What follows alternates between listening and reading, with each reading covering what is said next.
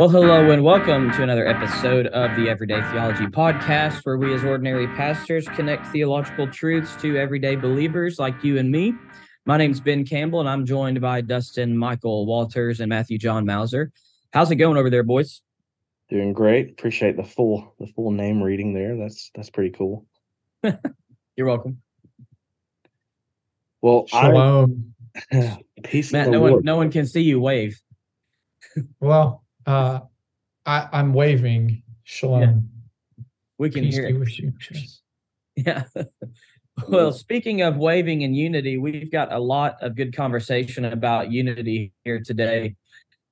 And uh, what we want to do is we want to show how biblical unity um, grounds itself and expresses itself in uh, the Christian life and in the local church. And so the way we're going to start this out is we're actually going to uh, read for you, dear listener, uh, Ephesians 4 to as sort of a basis foundation for what we mean when we're talking about unities. So, guys, I'm going to let you take it away and uh, and read Ephesians 4 1 through 16.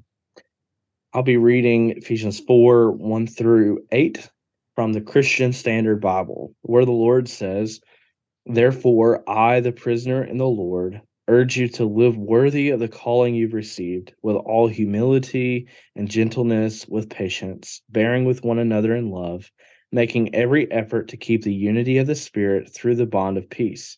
There is one body and one Spirit, just as you were called to one hope at your calling one Lord, one faith, one baptism, one God and Father of all, who is above all, and through all, and in all.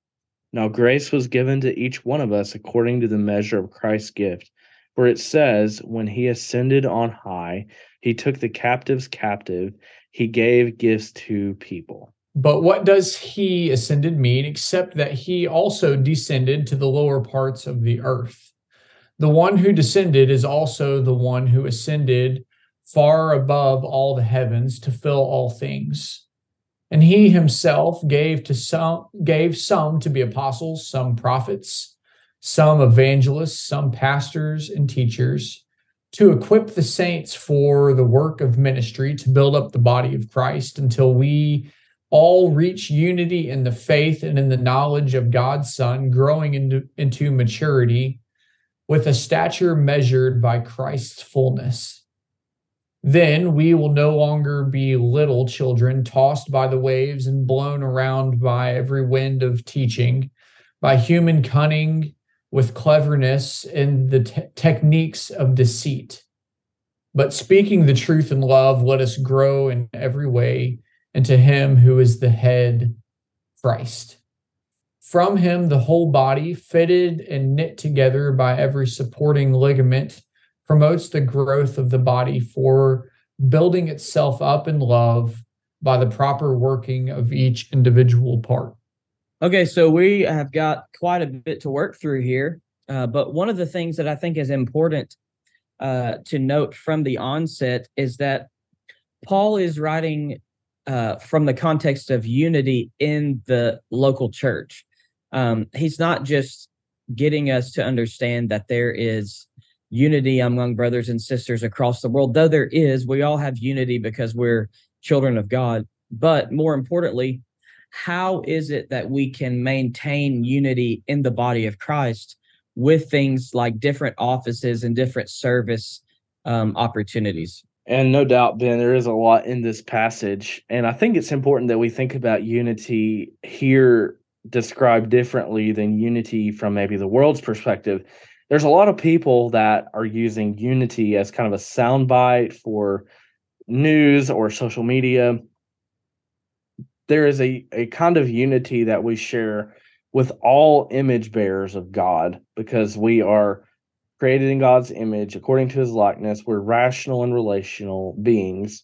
So there is a certain unity that can come from, say, just being human with uh, other humans. We all have different aspects, uh, different approaches, different opinions. Goodness, we have different opinions, even in the body of Christ. And yet it is Jesus who makes us one. Yeah, yeah, one one body, one spirit, because we're called to one hope, one Lord, one faith, one baptism, one God and Father of all. Um, th- those those words, those phrases, um, indicate that that there ought to be unity in the body of Christ. And so there is um I, I want I don't want to spend a ton of time here because I think it's very important, especially um coming on the the back end of some very difficult conversations in the Southern Baptist Convention that just happened in New Orleans. I think it's important that we fo- focus a little bit of our time on verse 11.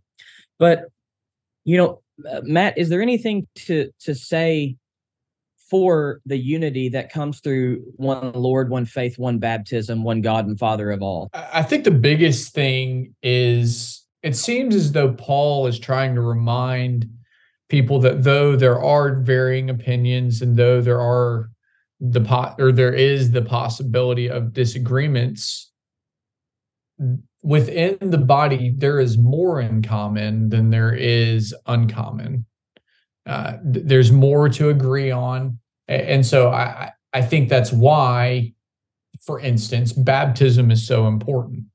Uh, not only is it an ordinance but it is something that unifies a group of people when they have uh, when a person is baptized that that's something that they we've all been baptized for the same reason uh, in the same manner. And it, it's it's uniting. And, and so the, Yeah. the, just placing just placing that focus on hey guys listen we might disagree on these things but at the end of the day we have more in common than we have uh, different. And that should be our, our focus even though it's easy to place focus on uh, the things that uh, we may differ on Well, you mentioned baptism. I would add to that all the ordinances are unifying in nature. The Lord's Yeah. Supper, uh, we're called to serve. Uh, we're called to serve and be served. Uh, the washing of the saints' feet, which a lot of people don't practice anymore, but it is a, it is a unifying ordinance where Yeah. these ordinances are things that God has ordained so that we might grow into Christ likeness as a body, as a family of believers. Yeah, that's exactly right. And and you know, those ordinances are like personal public professions that like, hey, I am forsaking myself for the unity among the body of Christ. I am unifying myself, though I may not agree with everything. I'm I'm forsaking my personal opinions for the sake of unity. or Um, even personal rights. I mean, Right. there are things in life that make us angry, that make us frustrating, frustrated.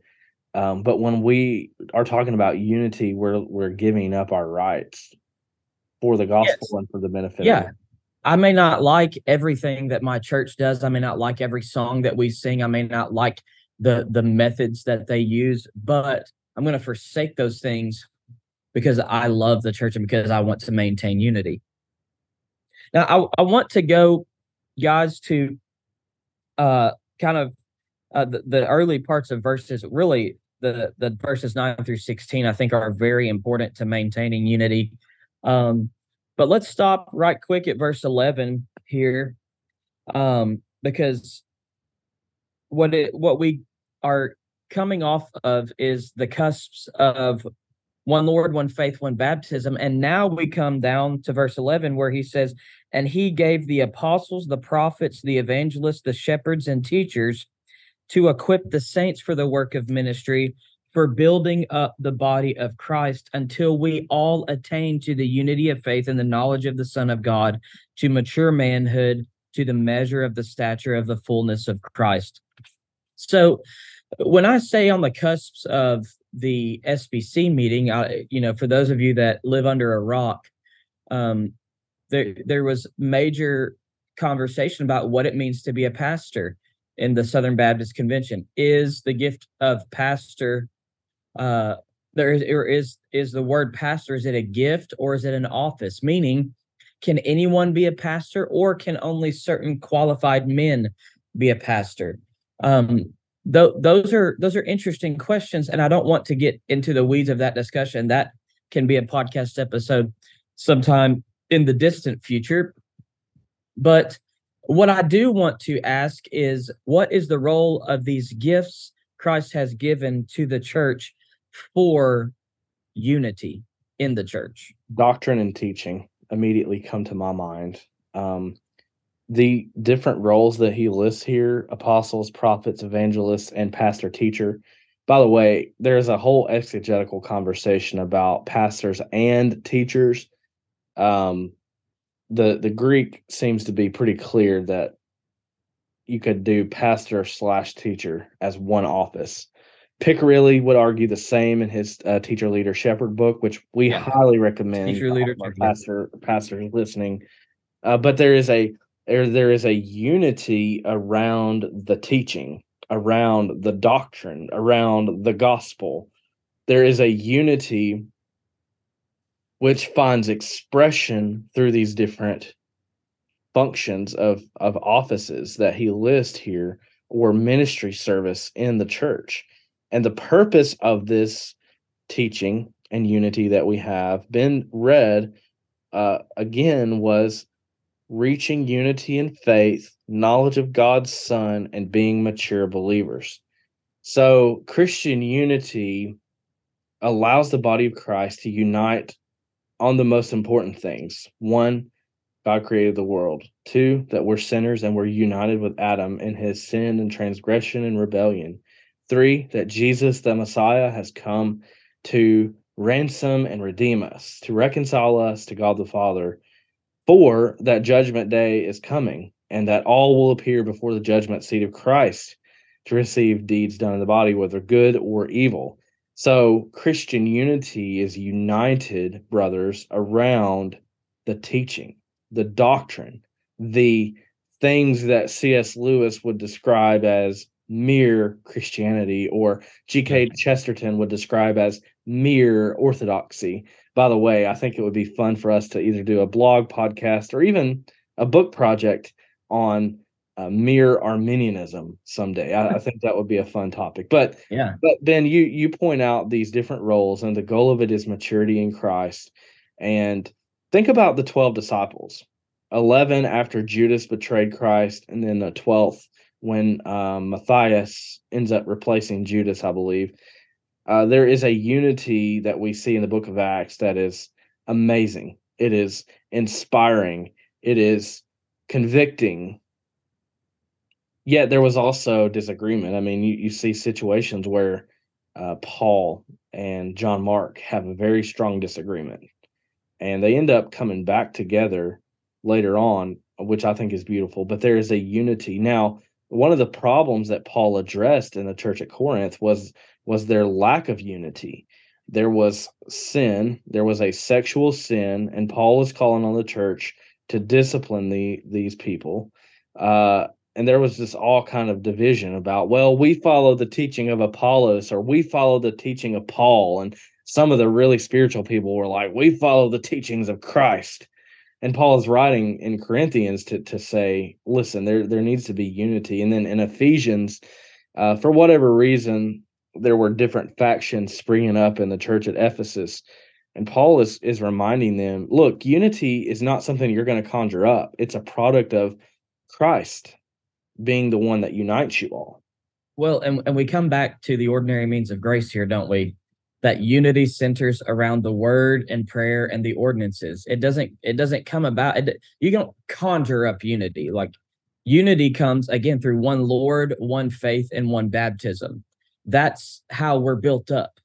And Christ, what verse 11 shows us is that Christ has given these things like prophets and apostles and teachers and pastors and shepherds for the building up of the body of Christ through the word of God. Yeah, that's good. And, and one thing that I'll say too along those lines is you have all of these different roles.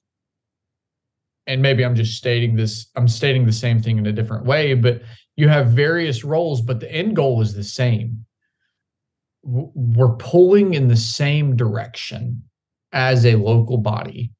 And that's so important. And man, I've, I've seen in, in different churches, you've got people who hold those different roles and yet they don't always seem to be pulling in the same direction. But when we look at the Word of God, it provides us with de- uh, with direction, uh, and also with a, a prescri- prescriptive understanding of how we ought to pull. Um, and I think that's helpful. in Yeah, my pre- in my premarital counseling, one of the things that um, the brother who officiated my wedding did in our premarital counseling was describe that marriage is tending the same garden. And he encouraged me and my bride to not be focused on trying to to to work on a different garden, but that we were working in the same field. And I think the image there in Ephesians is also relevant for the church. And Paul even would use the image of marriage to point to the church it is in the church that we're all on the same team in the body of Christ. Now, I don't mean every denomination and every religion's on the same team because that's Unitarian Universalism and we reject that. But what we're talking about is as the body of Christ, we're all tending the same field. Philippians would use the language of striving together for the faith of the gospel. It is brothers and sisters in Christ locked arm in arm, uh, pursuing the same goal, the same mission, which is to fulfill the Great Commission, to make disciples, to be faithful witnesses, to be who Christ has called and designed us to be. So, as we think about maintaining unity, I think it's important that we think about that we're working in the same field for God's glory. Yeah. And we need to tend that plot of land that He's called us to faithfully. Well, I think I think there's a couple of different things here that that sort of we understand. One is that um you know, ultimately unit this unity that that Paul speaks of is in the local church. We have unity around the gospel and around um around the word of God, but at the same time um I think it's interesting that Paul says, you know, we ought in Philippians like we ought to work out our own salvation with fear and trembling. So so we obtain unity by centering ourselves on the gospel and the word of God while simultaneously not trying to work out other people's salvation. Let everyone is on a different level of their spiritual journey and it's not our job to to to um to like get our uh, our fellow comrades up to a certain level like that's that's the work of the spirit but at the same time one of the ways that Paul says we um that we ach- achieve this unity is verse 15 of chapter 4 in Ephesians.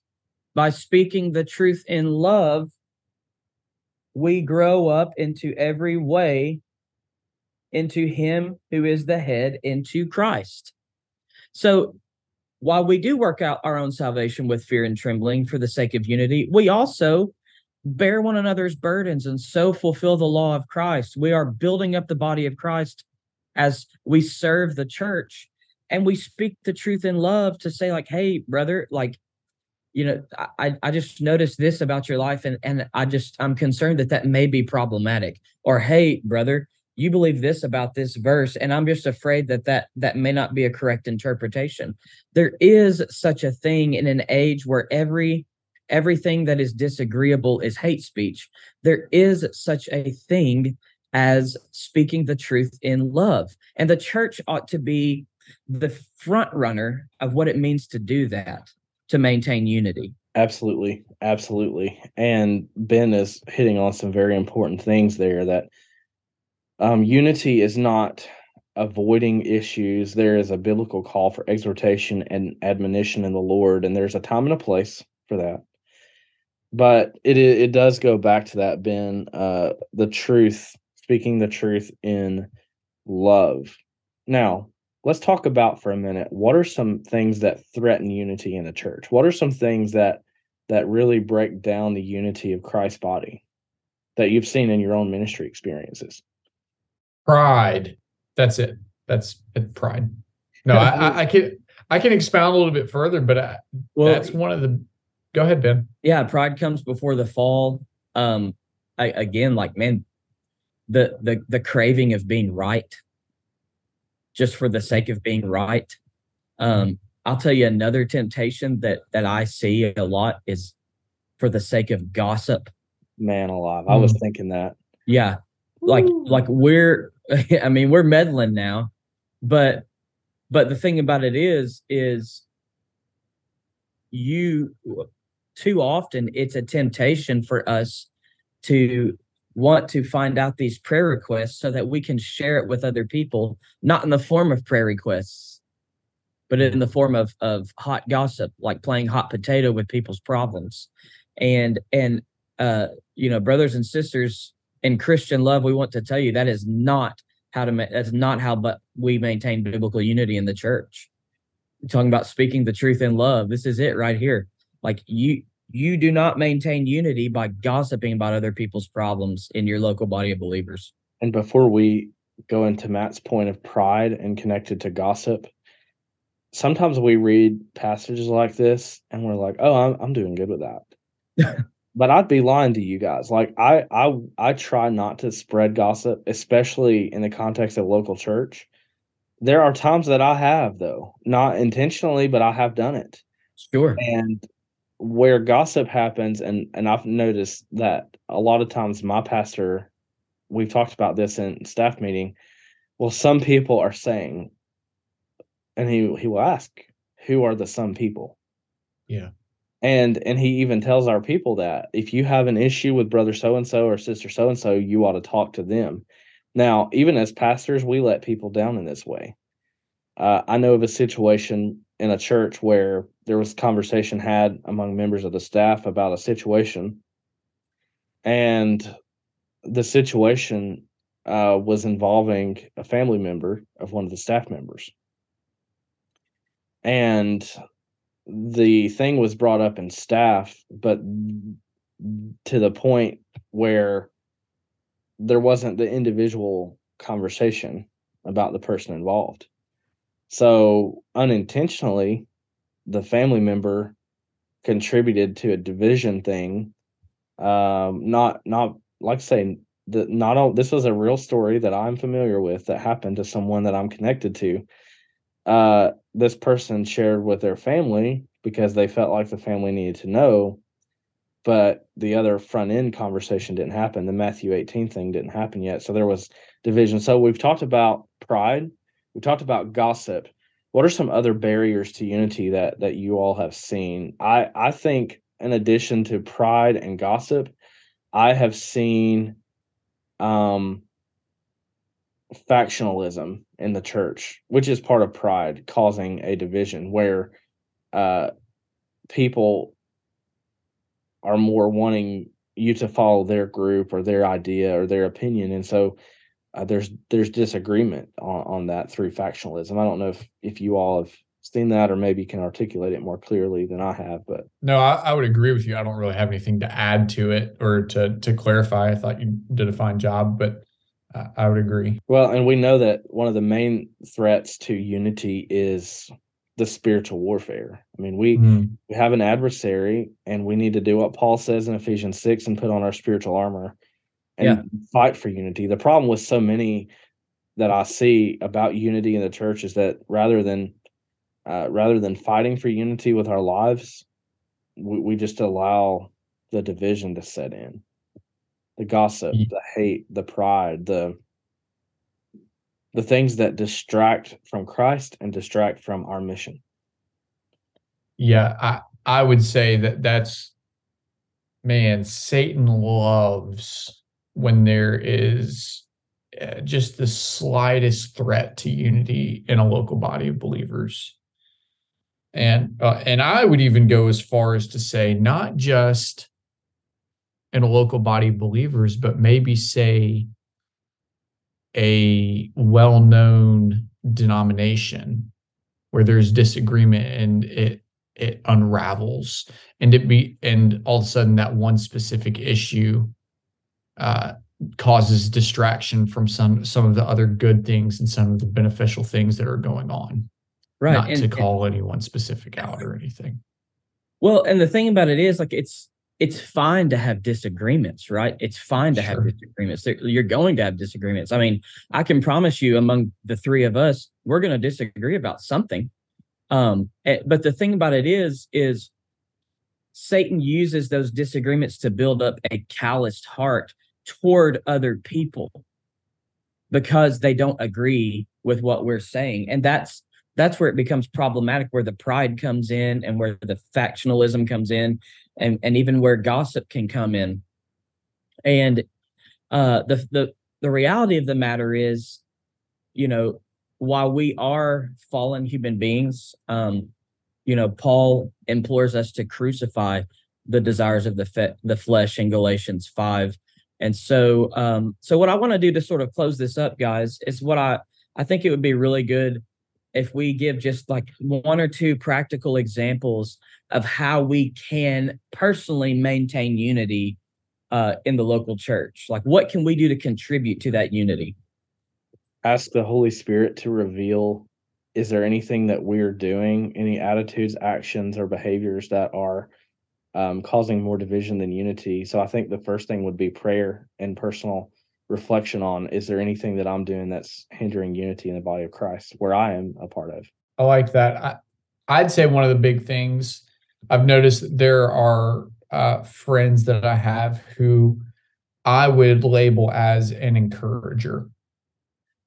And to me, being an encouraging person, like every person you talk to, you have a word for them. That is true. I'm not saying lie to people and tell them uh, what a great servant they are when they're actually awful. That's not what I'm saying. yeah Uh, but what I'm saying is mm, to their face, but also when another person's name comes up in conversation, a really great way to deter gossip, like we've talked about, uh, and and any sort of disunity would be build that person up behind their back, uh, speak in, in ways about them, but but also do that to their face. Yeah. Uh, I, I just think I, I know so many people that are I, not even so many people. There are a few significant people in my life that come to mind that are.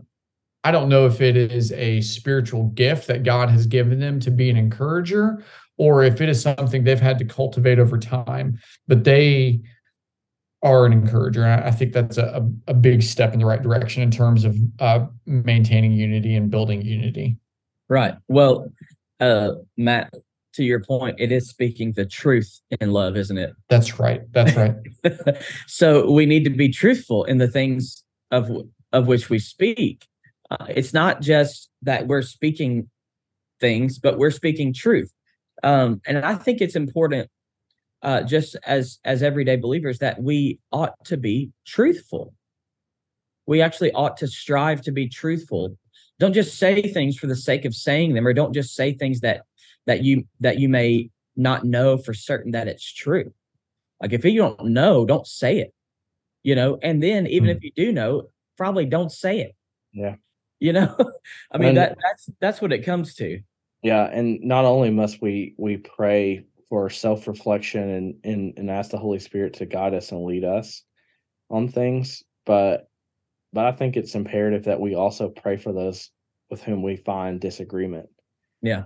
Because what that really does, um, it humbles us. It makes us recognize that there's level ground at the foot of the cross. And when we do things that put down our brothers and sisters in Christ, when we do things that contribute to division rather than unity, uh, we need to ask ourselves: Have we been praying for for this person?